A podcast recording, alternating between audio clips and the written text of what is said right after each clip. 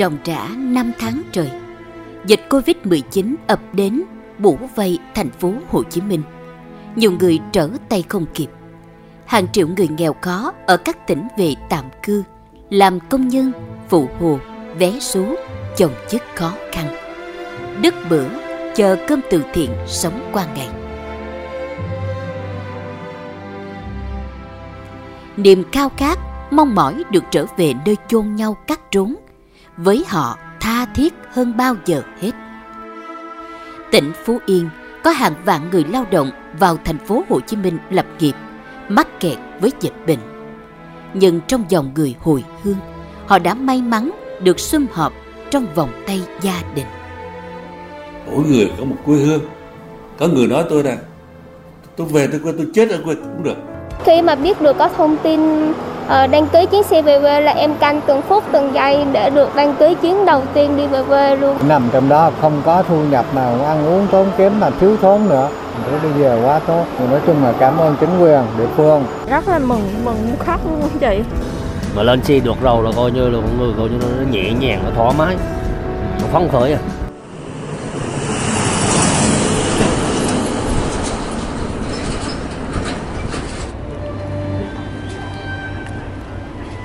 trên 30 chuyến xe không đồng, 16.800 người, mỗi người một số phận. Đằng sau 30 chuyến xe ấy, với hơn 800 lượt chuyên chở gần 2 vạn bà con, là sự nỗ lực của cả một tập thể và của một lão tướng thầm lặng, bác hai.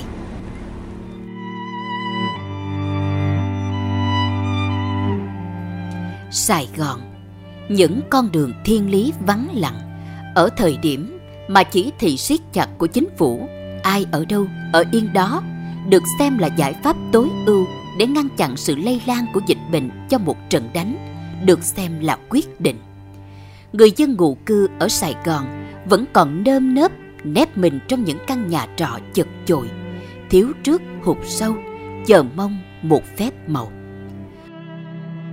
Một cuộc hồi hương để chia lửa với sài gòn có thể nói chưa có tiền lệ.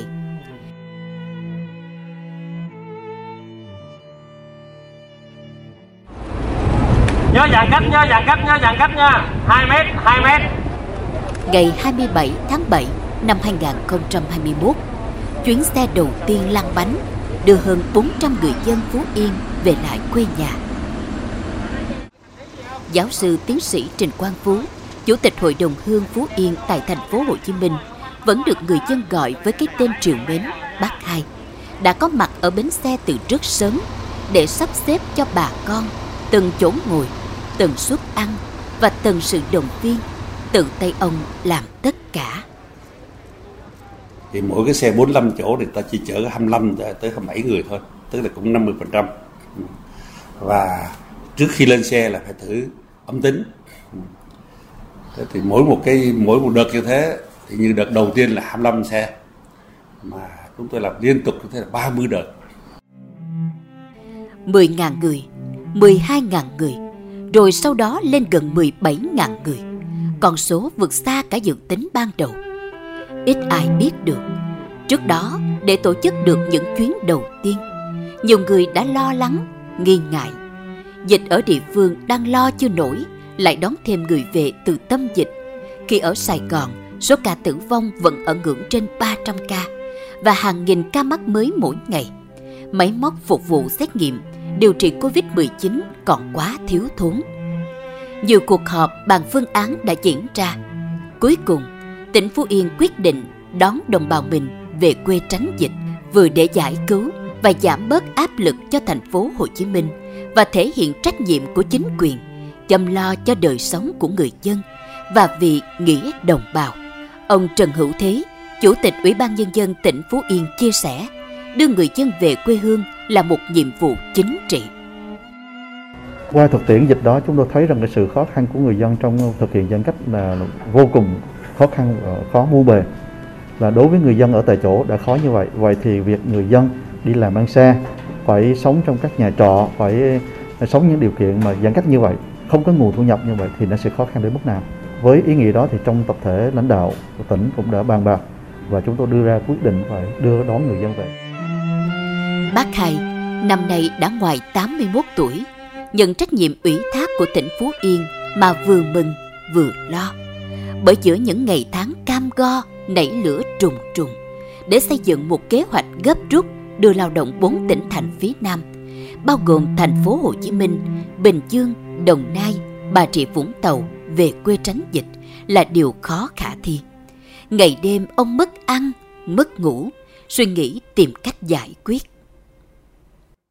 Thế thì lúc đó rất khó khăn bởi vì thế này đi lại rất khó khăn. Di chuyển từ đây mà ra bến xe, từ nhà ra bến xe để làm việc là phải xin rất nhiều giấy qua rất nhiều trạm. Khó lắm. À, và cái cái khó khăn lớn hơn là cái kẻ thù vô hình đã rình rập bên cạnh mình không biết là mình sẽ bị covid khi nào thế thì chúng tôi hợp nhau lại hợp trực tuyến là mỗi anh chị em phải tự trang bị cho mình một cách chống đỡ với covid như thế nào thêm một vấn đề nữa đặt ra là bà con họ đi từ 10, 11 giờ trưa họ đến họ lên xe họ đi về suốt đêm để về tới Phú Yên thì buổi chiều tối họ ăn cái gì chúng tôi phải lo cho bữa ăn tối những gương mặt khắc khổ của bà con bán vé số, thợ hồ đều hội tụ tại bến xe. Một mình chống đôi nạn khó nhọc ra được nơi để trở về quê nhà. Với ông Tằng là một hành trình dài. 73 tuổi, mưu sinh bán vé số ở thành phố Hồ Chí Minh. Sau hơn 3 tháng mắc kẹt ở tâm dịch, ông đã không giấu nổi niềm hạnh phúc giản đơn của mình. Quá sung sướng và vui mừng lắm cho con giờ được gặp cháu này gặp con này gặp anh gặp em này mặc dù nó có đối với chân nên nó cũng vẫn đầy đủ ấm cúng trong một cái bữa ăn của gia đình của, của mình mừng quá chứ không? Suốt 30 chuyến xe không hề vắng mặt chuyến nào. Bao nhiêu câu chuyện cảnh đời cắt sâu vào lòng bác hai. Bác hai nhớ mãi một ông cụ nghèo khổ hơn 70 tuổi, quyết định đạp xe về quê với quãng đường 600 km, dự kiến trong 5 đến 7 ngày. Khi biết tin, ông đạp xe ra bến xe và quyết tâm đợi cho đến ngày được trở về. Lúc đưa chiếc xe đạp vào thùng xe và xe chuẩn bị lăn bánh, ông đã khóc.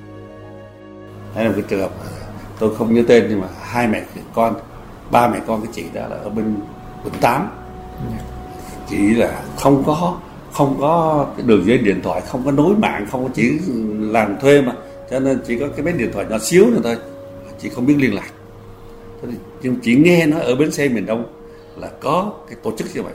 Tức là ba mẹ con đi hai ngày đi bộ, lạc đường chúng tôi. Và khi ra tới bến xe miền đông, coi như không còn một đồng xu nào tối cả. Nghèo, rất nghèo. Bọn tôi phải hỗ trợ thêm tiền và giúp đỡ cho mấy người đi. Có có có có những người là là người bệnh, người già. Có những người là sinh ra xong rồi ở trong này không có tiền để mà nuôi con nữa. Nói chung là rất nhiều hoàn cảnh. Và họ lên xe là họ mừng lắm. Mỗi người có một quê hương. Có người nói tôi là, tôi về tôi quê, tôi chết ở quê cũng được. Cho nên rằng là mình làm như thế là vì nghĩa, vì tình. Một cuộc hành trình hồi hương có lẽ là chưa từng có trong cuộc đời của những con người xa quê lâu lắm. Thấu cảm nỗi lòng của bà con bà phạm thị minh hiền phó giám đốc sở lao động và thương binh xã hội tỉnh phú yên cho biết từ chuyến xe đầu tiên cho đến chuyến xe cuối cùng chính quyền địa phương chưa một phút lơ là. Thì chúng tôi gần như là à, làm việc kiểu như 24 đến 24 lúc nào người dân à, bất kỳ lúc nào người dân gọi chúng tôi cũng phải đều tiếp nhận. Bởi vì à, người dân à, rất là lo lắng cho tới bây giờ mọi người vẫn vẫn vẫn giữ được cái à, cái cái tinh thần là vì bà con vì nghĩa đồng bào và uh, luôn động viên nhau là phải cố gắng hoàn thành tốt trách nhiệm mà mình làm tốt thì bà con cơ hội của bà con được về quê thì càng tốt càng nhiều Cả nhân bác thầy mỗi chuyến xe đều nghĩ mình là F1 bởi trong hàng ngàn người di chuyển cũng có người đang dương tính với SARS-CoV-2. Hơn 50 tình nguyện viên được bắt hai cùng chính quyền địa phương phân nhiệm vụ, cấm chốt tại ba chỗ. Làm sao mua đồ ăn lo cho tất cả bà con. Một thách thức lớn giữa những ngày dịch.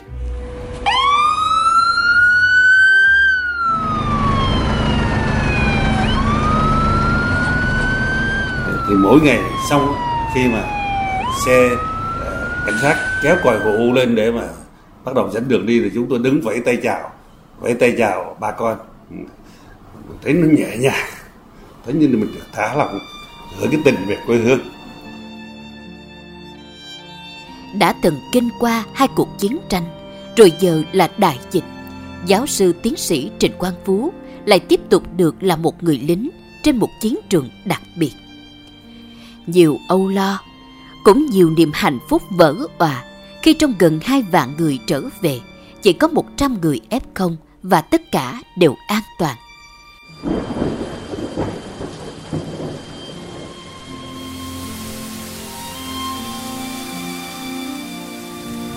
Dù cho những cơn mưa của Sài Gòn liên tục dội xuống, vợ chồng bác hai vẫn cần mẫn có mặt tại bến xe sát sao chỉ đạo.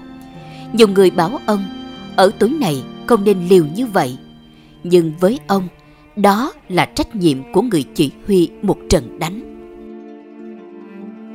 đừng bao giờ nói cái thành tích với quê hương. Đó là cái cố gắng đó là tấm lòng đó là cái tình của những người xa quê. Và có lẽ đó cũng là một yếu tố mà nó làm cho anh chị em mà, mà ngay cái chuyến sâu nó nó được hồi sức để tiếp tục làm. Có lẽ cái đó là cái sự tiếp sức đó là năng lượng sống tốt đẹp nhất 30 chuyến trở về, nhìn lại chiến dịch nín thở từng ngày. Đến giờ này, không còn điều gì khiến giáo sư Trình Quang Phú hối tiếc.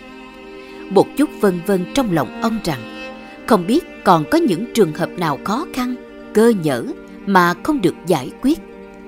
May thay, 30 chuyến hoàn thành đưa bà con về đến quê, cũng chính là lúc tình hình dịch tại thành phố Hồ Chí Minh tạm ổn định. Ông mong những ai ở lại có một cuộc sống dễ thở hơn. Rồi sẽ có những chuyến xe tiếp tục ra đi, lại vào vòng tròn mưu sinh, làng sống vào thành phố để tiếp tục làm việc. Hơn 80 năm sống trên cuộc đời, người con đất Phú Yên đã đóng nhiều vai. Song ông luôn luôn cho mình mãi mãi là người lính. Từ 12 tuổi theo cách mạng, làm giao liên, thống nhất đất nước, làm kinh tế. Mỗi lần trước khó khăn, dường như tinh thần người lính bộ đội cụ Hồ năm xưa chưa bao giờ biết e sợ, chùng bước. Mỗi một nhiệm vụ đảm trách, mỗi một công việc cụ thể, ông đều chan chứa tình cảm, sẻ chia với đồng đội, đồng bào, với quê hương. 81 tuổi đời, 61 năm theo cách mạng, theo đảng. Với ông Phú, dù ở thời nào, hoàn cảnh nào, đảng viên vẫn phải luôn giữ vai trò tiên phong, gương mẫu, đi đầu. Trong cuộc đời hoạt động của mình, ông đã nhiều lần được gặp Chủ tịch Hồ Chí Minh. Sự nghiệp đồ sộ của ông cũng là hơn một ngàn trang sách viết về người. Đến giờ phút này, ông đã sống và đúc kết cho riêng mình lời dạy của bác. con người phải biết thương yêu nhau đồng chí phải biết thương yêu nhau và và nếu góp nhặt đâu đó của bác để mà gom là thành ý lớn thì phải nói là một người đảng viên một người cộng sản. Mà nếu không biết yêu làng quê của mình không biết yêu quê hương của mình thì đừng nói tới yêu tổ quốc. Nếu không biết yêu quý cho đồng chí của mình những người thân thiết của mình thì đừng nói tới yêu đồng bào yêu nhân dân. Cho nên cái đó là cái điều mà tôi tâm đắc nhất. Và có lẽ tôi tôi cũng cũng, cũng, cũng sống theo cái tâm nguyện đó với hình ảnh bác Hai Phú của tất cả sinh viên nghèo Phú Yên học tập tại thành phố Hồ Chí Minh đều hiện hữu suốt 30 năm qua. Gần gũi, quen thuộc và chí tình ở những buổi gặp mặt hội hàng năm. Năm nay lại thế, cuộc hội ngộ ấy lại đặc biệt hơn là ở bến xe miền Đông. Những tình nguyện viên hầu hết là những bạn trẻ, con em, sinh viên quê hương xứ Nẫu. Họ đến làm tình nguyện giúp đỡ bà con bởi tinh thần sẽ chia đồng bào. Anh Anh Khoa, nguyên trưởng ban liên lạc sinh viên Phú Yên, người phụ trách đầu cầu Phú Yên, chia sẻ những tình cảm của mình với bác Hai.